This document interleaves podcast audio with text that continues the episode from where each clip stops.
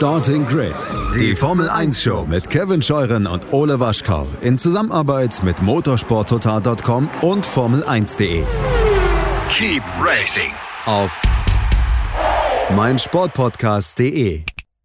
Einen schönen guten Tag und herzlich willkommen zu Zoom, dem Podcast, Vodcast, Kurzformat von Starting Grid, dem Formel 1 Podcast auf meinsportpodcast.de und dem Motorsport Network Germany, dem Portal motorsporttotal.com, formel1.de und de.motorsport.com. Mein Name ist Kevin Scheuren. Endlich wieder Formel 1. Die erste Testtag-Session, die ersten Sessions am ersten Testtag liegen hinter uns. Ich bin ganz Banane von so vielen Stunden Formel 1. Und ich freue mich sehr, dass wir euch in den nächsten drei Tagen das Ganze hier so ein bisschen aufbereiten werden, sowohl als Podcast in eurem Podcast-Feed, also abonniert auf jeden Fall den Podcast, wo auch immer ihr ihn hört, als auch auf dem YouTube-Kanal von Formel1.de und auf jeden Fall immer dabei ist der Chefredakteur Christian Nimmervoll. Hallo Christian. Hallo Kevin. Ja, wir werden das Ganze in den nächsten Tagen mit äh, auch noch anderen Gästen garnieren, sodass ihr da auch mal andere Stimmen hört als nur uns. Heute machen wir es zu zweit. So, der erste Testtag liegt hinter uns. Ja, und ich möchte einen kurzen Abriss vielleicht geben, was haben wir denn eigentlich äh, verpasst oder nicht gesehen für alle die, die heute im Büro verbracht haben. Ich habe mir da ein paar Notizen gemacht. Kevin, ich gehe es im Schnelldurchlauf durch. Also, Bestzeit für Red Bull, ähm, 2,2 Sekunden vor dem schnellsten Mercedes Max Verstappen. Wahnsinn, würden wir sagen. Die Headlines sind schon alle da. Es hat aber natürlich noch nicht wahnsinnig viel zu bedeuten. Der beste Aston Martin, wir gehen trotzdem das Protokoll kurz durch auf Platz 4, nämlich Lance Stroll. Sebastian Vettel gelandet heute auf Platz 13. Ganz interessant finde ich im Zusammenhang mit Aston Martin, das einzige Team, das äh, mit dem Prototypenreifen jeweils die beste Rundenzeit gefahren ist. Äh, Sebastian Vettel ist nicht ganz problemlos durch den Tag gekommen. Er hat gedreht, lass mich nachschauen, 51 Runden am Ende, hat aber auch ein Getriebeproblem oder ein Problem gehabt, ein technisches Problem an der Boxenausfahrt. Das hat sich als elektrisch herausgestellt, nicht Getriebe. Ähm, hat erst Martin gemeldet. Sebastian Vettel hat gesagt, kein großes Ding. Ähm, Getriebeprobleme, deswegen habe ich das durcheinander gebracht. Die gab es bei Mercedes. Valtteri Bottas nämlich, der ist schon nach sechs Runden gestanden, ähm, ist dann auch nicht mehr wahnsinnig viel zum Fahren gekommen. Am Ende waren es sechs Runden und Lewis Hamilton konnte auch erst nach einer Stunde das Nachmittagsprogramm ähm, aufnehmen. Ähnlich Mick Schumacher, auch der ist früh gestanden mit einem Getriebewechsel. Äh, Vorletzter bei der Haas hinten. Wie gesagt, die Testzeiten, die können wir in die Tonne klöppeln am heutigen Tag, aber das ist was, wo wir tatsächlich den ersten Trend äh, vielleicht schon haben. Und es gab natürlich auch eine rote Flagge heute vom roten Auto. Am Ende der Vormittagssession ist Charles Leclerc ausgerollt im ersten Sektor. Nachmittagssession dann riesiger Sandsturm, äh, sehr imposante TV-Bilder, schöne Memes, die durch Social Media gewandert sind. Bei Alpha Tauri ist uns auch auffallen, hat man einmal sogar gesehen, wie die einen Staubsauger verwendet haben, um den Bereich, um den Fahrer ein bisschen sauber äh, zu machen. Und Tagesbestzeit, wie schon gesagt, Max Verstappen äh, im Red Bull im neuen 0,2 Sekunden vor Lando Norris im McLaren äh, und 0,5 Sekunden vor Esteban Ocon. Norris und Ocon, die sind auf dem harten Reifen unterwegs gewesen. Ähm, Verstappen auf dem Medium, wenn ich das hier richtig notiert habe. Jetzt muss ich mir mal die schöne Pirelli-Grafik dazu aufladen. Nee, Blödsinn. Äh, Verstappen, Norris auf dem C3 und Ocon auf dem C4. So rum war's. Und Vormittagsbestzeit Daniel Ricciardo, also auch für McLaren ganz solider weggestartet. So, Kevin, und jetzt darfst du. Danke. Ich habe mir ein paar Themen rausgesucht, über die wir so ein bisschen dezidierter sprechen wollen, trotzdem in aller Kürze. Beginnen wir mit den beiden deutschen Fahrern, Sebastian Vettel und Mick Schumacher. Du hast gesagt, Mick Schumacher konnte nur 15 Runden fahren, Sebastian Vettel ein bisschen länger. Ähm, wie schätzt du die erste Testleistung dieser beiden Fahrer ein? Äh, das ist natürlich ganz, ganz schwierig, so früh zu sagen. Äh, das eine, was man immer oder was ich finde, mir angeeignet habe, in den letzten Jahren äh, an den ersten Tagen darauf zu achten, ist so Gestik und Mimik bei den handelnden Personen. Und da muss man sagen, ist die Gestik und Mimik bei Sebastian Vettel und Mick Schumacher relativ freundlich. Ich glaube, bei Mick wäre sie das sowieso gewesen. Der ist einfach froh, dass er jetzt endlich mal Formel 1 fahren kann. Aber bei Sebastian habe ich schon das Gefühl, der fühlt sich jetzt wohl in dieser Rolle. Er hat heute gesagt, er musste an den Knöpfen die ganzen Bedienelemente Elemente, der Mercedes-Motor. Also der hat einfach wahnsinnig viel aufzusaugen. Ähm, ich glaube, was die Performance angeht, das ist wirklich viel zu früh. Das ist zwar die, die alte Leier, Kevin, die wir sowieso meistens auch am Ende der Tests noch haben, äh, aber die Zeiten waren letztendlich, letztes Jahr haben wir 1,27 gesehen im Qualifying in Bahrain, das war jetzt 1,30,7 vom Verstappen. Wir wissen zwar, ähm, dass natürlich die Autos, die, die durch das Reglement sich verändert haben, der Sandsturm und so weiter, also das zu vergleichen, wäre nicht seriös, aber ich glaube, man kann schon festhalten, dass da noch keiner heute die Hosen runtergelassen hat. Deswegen Performance-Einschätzung viel zu früh. Aber die ersten Signale bei Sebastian Vettel sehr gut und bei Mick Schumacher äh, ist alles gut, wenn das Auto läuft. Ja? Ich glaube, da hat niemand die Illusion, dass Haas ähm, irgendwo im vorderen Mittelfeld mitfahren kann. Das wird einfach schlichtweg nicht passieren. Äh, trotzdem Roy Nissani im Williams vor beiden Haas. Also vor allem Nikita Mazepin, der eine sehr solide Nachmittagssession hatte, keine Probleme. Ein paar Verbremser hier und da, natürlich, klar, aber die hatten alle drin. Ähm, also ja, bei so viel Sand, also da war halt sehr wenig Grip, von daher, genau. Also äh, trotzdem nicht überbewerten, dass, dass jetzt Roy Nissani im Williams vor beiden Haas war. Rein vom Klassement. Nee, würde ich nicht. Ich meine, die Aufgabe von, von Nissan, ich glaube, dazu kommen wir auch noch, mhm. äh, Kevin, dann kurz, die war halt einfach quasi Checkdown mit dem Auto zu fahren, ja, Systeme zu checken und so weiter. Deswegen hat man ihm auch einen Tag gegeben äh, oder den Anfang mit diesem Auto gelassen. Ich darf, weißt du, das sind Abstände, da haben wir hier 5,4 Sekunden, wenn ich schaue, mit Schumacher hinten, Bottas 6,2 Sekunden hinten, Mazepin 4,1. Mazepin ist nicht 1,3 Sekunden schneller als Mick, ja, und äh, Nissani ist auch nicht 1,3 Sekunden schneller als Mick von daher würde ich das sehr entspannt sehen und wirklich nicht auf die Goldwaage legen. Na, lass uns doch mal über Mercedes sprechen. Ähm, Valtteri Bottas, erneut der Unglücksrabe des Tages. Irgendwie, Fängt gut an, oder? Ja, es ist, äh, das, das nächste Update ist fehlgeschlagen. Bottas 5.0 irgendwo hängen geblieben. Ähm, ja, bitter, ne? Nach sechs Runden muss das Auto abstellen, Getriebewechsel. Lewis Hamilton hatte auch so seine liebe Mühe in der Nachmittagssession, den Mercedes wirklich auf Touren zu bringen. Äh, nochmal, nicht so hoch hängen, diese Testfahrten, aber für den Kopf ist das natürlich gerade für so einen Valtteri Bottas, der sich, der natürlich mit dieser Energie wieder in so eine Saison geht, äh, möglichst Lewis Hamilton schlagen zu wollen, ein herber Schlag, aber äh, dieser Getriebeschaden, ne? Also manche unken ja auch schon und Red Bull hat ja eine tolle Leistung heute gezeigt mit Max Verstappen, dass diese Vormacht von Mercedes vielleicht enden kann. Also ist dieser Getriebeschaden vielleicht ein Vorbote für eine spannende Saison, Christian? Naja, wollen wir mal nichts hier schon zu viel Schlagzeilen draus machen. Aber äh, in einem Punkt gebe ich dir schon recht, Kevin, der Testauftakt ist schlecht gelaufen aus Mercedes Sicht. Wenn wir uns zurückerinnern an 2019, glaube ich, war das, wo äh, Ferrari eigentlich als Favorit in die Saison gestartet ist und Mercedes auch nicht ganz problemlose Testfahrten hatten, dann war da eines anders, nämlich dass es eine zweite Woche gab. Wenn du jetzt Probleme hast, ist die zweite Woche das erste Rennwochenende. Das heißt, das, was Mercedes heute erlebt hat mit diesem schlechten Start, ist nicht gut. Äh, man hat auch Zeit verloren, um dieses Auto kennenzulernen, fein zu tunen, denn das Auto ist äh, relativ innovativ. Das ist ja ganz wichtig. Heute haben wir zum ersten Mal gesehen, ähm, diesen Einschnitt vor den Hinterreifen, ja, den Mercedes noch versteckt hat vor uns beim Car Launch. Das haben wir heute zum ersten Mal gesehen und jetzt wissen wir auch warum. Denn da haben die so ein, rund um den Unterboden so ein Wellenprofil reingemacht, ähm, auch das mehrstufig voneinander abgekoppelt sozusagen. Ich frage mich jetzt bitte nicht, was genau welches Flügelprofilchen da macht. Ich weiß es nicht und ich glaube keiner, der von außen drauf schaut, kann das seriös beantworten. Ähm, aber das sieht auf jeden Fall sehr innovativ aus, so, so viel kann man sagen. Und je mehr Erfahrung man sammeln kann mit diesem Auto jetzt an drei Tagen, du, du sollst ja im besten Fall Rennsimulation machen, ja, die ganzen Prozeduren üben. Du sollst äh, die Fahrer auch mal ein bisschen Feeling kriegen lassen und du sollst äh, Back-to-Back-Tests machen und, und, und. Das alles an drei Testtagen zu machen, an eineinhalb pro Fahrer, das ist schon echt ambitioniert und da hat das heute nicht geholfen, wie es losgegangen ist bei Mercedes. Gleichwohl, äh, wenn es nur ein Defekt war, den sie schnell lokalisiert haben, und davon gehe ich mal aus, wir wissen es noch nicht hundertprozentig, ähm, dann ist es natürlich auch kein großes Problem, weil die Zeit wird man wieder aufholen können. Aber hilfreich ist es nicht so, wie es angefangen hat. Toto Wolf sprach bei Sandra Baumgartner bei Sky Sport F1 von einem Gremlin, der sich eingeschmuggelt hat. Naja, Gremlins kann man ja auch hoffentlich wieder verjagen aus Mercedes-Sicht. Äh, das äh, andere Mercedes-Team, worauf viele Fans viele Hoffnungen setzen, ist McLaren. Und die hatten einen sehr erfolgreichen Tag, würde ich sagen. Daniel Ricciardo in der ersten Testsession ganz vorne, Lando Norris de facto in der zweiten Testsession auf Platz 2. Ähm, nur ein wenig hinter Max Verstappen. Ähm, auch da natürlich die Zeiten immer mit so einem äh, Grain of Salt, würde der Engländer sagen, äh, nehmen. Aber. Ähm, das kenne ich gar nicht. Grain of Salt, muss man kurz erklären naja, man muss halt das mit so einer, also dass man, es ist so, dass du immer so ein bisschen Salz mit dazu nimmst. Also auch wenn es so süß ist, was man sich da gerade so vorstellt, du hast immer so diesen, dieses kleine Salzkorn, was das Süße wieder so ein bisschen salzig macht. Und okay, verstehe. Dass also man, der, der Österreicher wird sich übersetzen in, das ist der Zimt beim Tequila. Vermutlich, keine Ahnung. Also mag sein, weiß ich nicht. Also gut, dass du mir das sagst. Ähm, nee, aber äh, nichtsdestotrotz ähm, sicherlich auch da wichtig in diesem starken Mittelfeld, was wir diese Saison haben werden, äh, für McLaren einfach diesen Rhythmus zu halten, weil natürlich da auch nicht klar ist, wie gut funktioniert das mit dem Mercedes-Motor, nicht von der Leistung. Also ich glaube, da sind wir uns einig, dass, dass der Mercedes-Motor jede Menge Leistung bringt.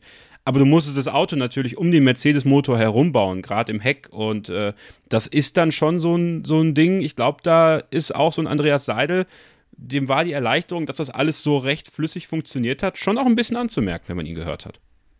Ja, Kevin, also wir haben jetzt gerade 18 Uhr deutsche Zeit, wo wir das sprechen. Um 16.30 Uhr unserer Zeit hat Andi Seidel kurz vor Testende zu uns Medienvertretern gesprochen über eine WebEx Online-Konferenz und er hat eigentlich nicht viel gesagt, also schon 15 Minuten lang viel gesagt, aber nicht viel Inhalt von sich gegeben.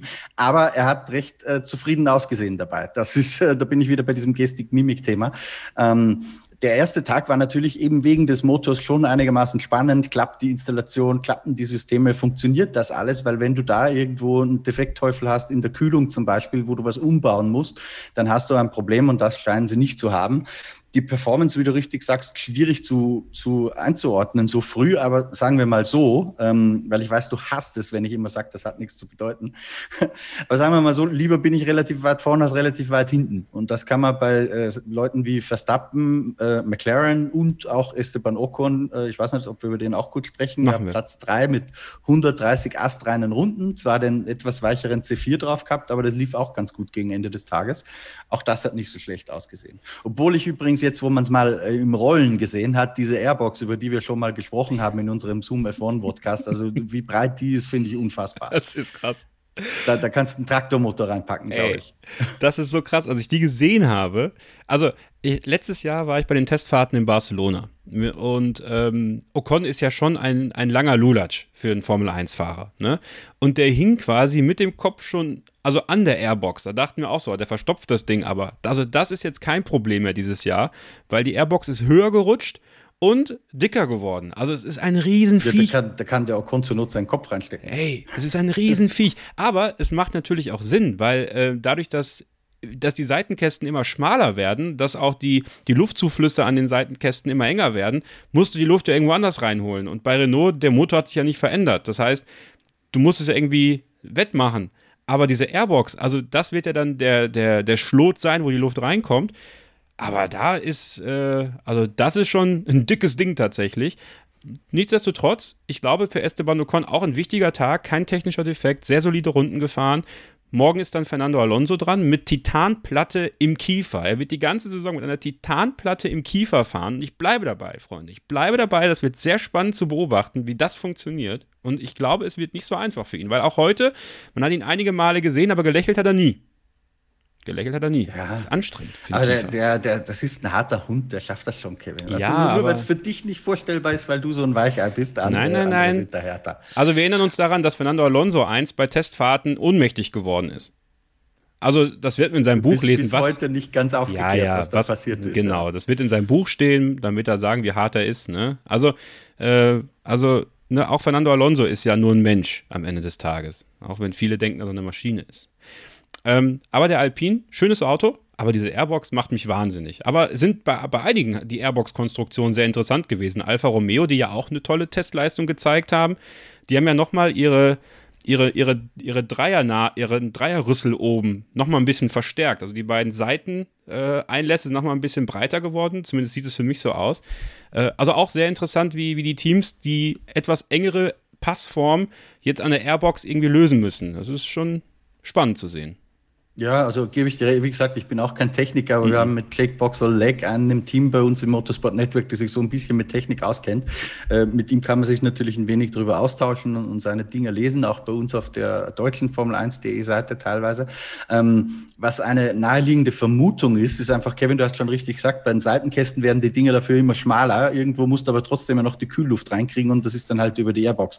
Warum wird das an den Seitenkästen immer schmaler? Kann ich als Aerodynamik-Laie nur drüber darüber mutmaßen, aber ich vermute, dass das, weil das dieses Jahr sehr, sehr auffällig ist, wirklich dieser Trend, dass es irgendwas mit dieser äh, nicht mehr vorhandenen Abdichtung des Unterbodens vor den Hinterrädern zu tun hat. Also ich glaube, dass da der Luftstrom irgendwie halt möglichst eng drum geleitet werden soll um diese Colaflaschenform, äh, möglichst auf dem Unterboden und nicht beim, beim Hinterrad vorbei. Und da musst du dir da halt mit diesem Seitenkastenbereich ein bisschen Platz schaffen und ich glaube, das wird teilweise über die Airbox kompensiert.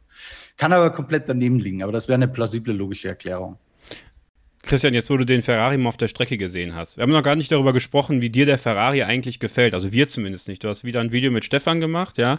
Äh, ich finde es mit dem Grün ja gar nicht so schlimm, äh, muss ich sagen. Ich fand ihn auch auf der Strecke ganz ansehnlich. Schwieriger wird es dann im Flutlicht. Äh, also als, als Carlos Sainz sich einmal gedreht hat in der zweiten Session, ist er quasi voll ins Dunkle gefahren und da war plötzlich das Auto komplett weg, komplett dunkel. Ähm, aber auch da haben wir einen Unglücksraben gehabt, Charles Leclerc äh, der sein Auto abstellen musste am Ende der ersten äh, Testsession und da auch schon wieder, also das Auto da weggeschoben hat. Ähm, auch da muss man sagen, Momentum, das ist eine Sache. Äh, Carlos Sainz nämlich auch eine gute Nachmittagssession gehabt für seine Verhältnisse da.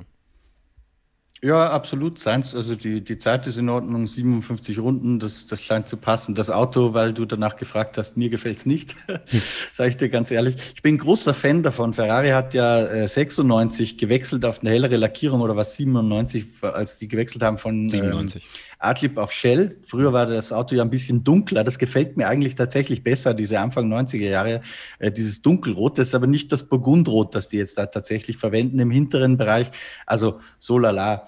Ähm, technisch kann ich nur verweisen auf das äh, Interview, das, äh, auf das Video, das wir mit Stefan Ehlen über den Ferrari-Launch gemacht haben. Ich wiederhole das nochmal ganz kurz. Ich glaube tatsächlich, also der Ferrari sieht sehr, sehr innovativ aus. Ich traue denen zu, dass die einen guten Sprung machen.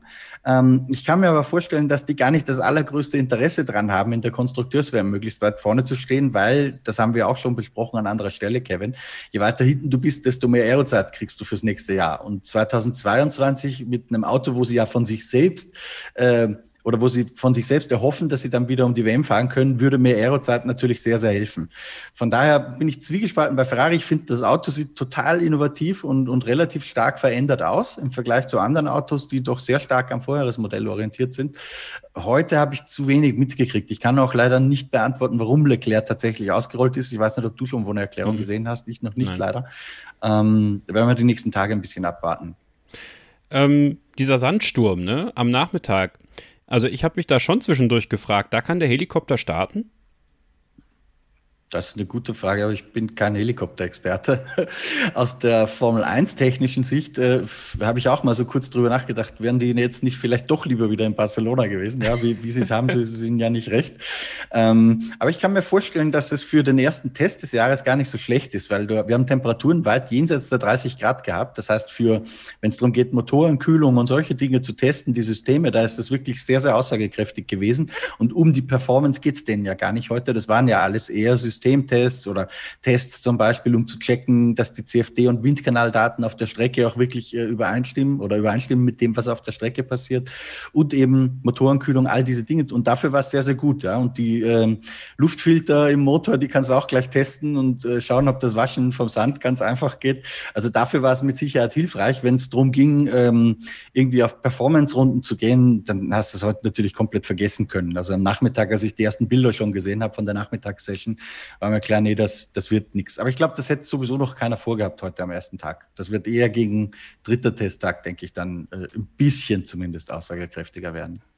Ein letztes Thema, was die, äh, die, die reine Streckenthematik, äh, was das, was auf der Strecke passiert ist, äh, betrifft, ist Roy Nissani im Williams generell wie Williams das gemacht hat. Äh, heute Roy Nissani, morgen Mr. George, Mr. George Latifi, Mr. Nicolas Latifi und am Sonntag dann George Russell. Irgendwie selber aber auch mal ordentlich äh, Hops genommen. Ähm, ja, aber Roy Nissani ist natürlich ein interessanter Move. Äh, den Testfahrer der ja nicht wirklich Ersatzfahrer ist, weil das im Zweifel ja Jack Aitken wäre, weil Roy Nissani ja nicht mal eine Superlizenz hat, da äh, an einem Testtag ins Auto zu setzen wurde auch sehr kritisch betrachtet insgesamt, Christian. Aber wenn wir eins und eins zusammenrechnen, äh, macht es die Kasse ein bisschen voller. Bestimmt. Also ich weiß nicht, wie gerade der Marktwert für Formel-1-Tests ist aktuell. Äh, für so einen Testtag, ich weiß, der war früher mal so bei 250.000 Euro. Dadurch, dass es so wenige Tests nur noch sind, kann ich mir vorstellen, dass das im Preis eher gestiegen ist inzwischen. Ähm, und das ist für ein Team wie Williams gutes Geld. Machen wir uns nichts vor, da geht es um nichts anderes. Äh, die haben keinen großen Titelsponsor auf dem Auto. Darüber habe ich übrigens auch heute Mittag mit Jost Capito in einem langen Interview gesprochen, das wir nächste Woche dann irgendwann mal auf unseren Kanälen veröffentlichen werden. Ich glaube ehrlich gesagt, auch wenn Doriton Capital, und das sagt auch Just Capito so, äh, natürlich äh, das notwendige Geld zur Verfügung stellt, um den Betrieb dieses Teams vernünftig zu garantieren, nimmt man, glaube ich, trotzdem, was man nehmen kann. Ähm, Nicola Latifi, selbst der wird ja auch ein bisschen was mitbringen über seinen Herrn Papa ins Team und George Russell, äh, der braucht es, glaube ich, gar nicht, ob er jetzt einen halben Tag mehr drin sitzt oder nicht. Also ja, ich bin bei dir. Es ist, wenn man es aus der sportpuristischen Perspektive betrachtet, ist es schon strange, vor allem wenn man sagt, man hat eh nur noch drei Tage. Äh, andererseits muss man ehrlich sagen, es ist auch nur, nur Williams. Ich meine das jetzt gar nicht abwertend, aber da wird es jetzt nicht drum gehen, ob die WM Dritter oder WM Vierter werden. Da geht es eher drum, äh, kann man vielleicht den Schritt in Richtung Haas machen und wird es dann zum Duell um die letzten zwei Reihen. So, so würde ich das zumindest aktuell einschätzen. Ich bin auch kein Hellseher, aber ich glaube, sehr viel weiter nach vorne wird es nicht gehen. Nein, aber ich gehe auch davon aus, dass es einfach in dem Deal mit Roy Nessani drin ist. Der durfte ja auch letzte Woche, äh, letzte Woche, letzte Saison einige. Ich bin wirklich durch. Also diese, diese neun Stunden, äh, das ist schon anstrengend, wenn man das vom Fernseher äh, beobachtet. Also an der Strecke in Barcelona war es anstrengend irgendwann, aber vorm Fernseher ist es nochmal anstrengender. Ähm, dass da der Deal wahrscheinlich ist, dass er einen Testtag hat und dass da einiges an Geld reinkommt. Morgen dann. Und möglicherweise auch den ersten, ja. Das muss man vielleicht genau. noch kurz erklären. Der erste Tag ist fürs Team am ehesten egal, ob da jetzt er drin sitzt oder wer andere, weil da halt alle beschäftigt sind mit Systemchecks und die kannst du auch machen, wenn du drei Sekunden langsamer fährst. Und für ihn ist natürlich eine Prestigegeschichte, wenn er an seine Zeitungsfreunde in, in Israel eine Pressemitteilung schicken kann, hier äh, Nissani, der erste Fahrer, der den neuen Williams ausgerollt hat. Bekommt er eigentlich also das weißt du wahrscheinlich gar nicht. Das ist eine Frage, die mir jetzt gerade einfällt. Könnt ihr gerne auch in den Kommentaren äh, unter dem Video äh, beantworten, wenn ihr möchtet. Bekommt er jetzt auch, man bekommt ja für Freitagstrainings auch Superlizenz-Boni. Gibt es das für Testfahrten auch? Da erwischst du mich jetzt ehrlich gesagt auf dem falschen Fuß, Kevin. Ja, kann ich nee, nicht beantworten. Ich weiß, also ich könnte es selber nicht beantworten. Also wahrscheinlich kann das keiner jetzt ad hoc beantworten, da müsste man ins, ins, ins Reglement gucken. Aber eine interessante Frage. Also wenn ihr wollt, gerne in die Kommentare unter das Video.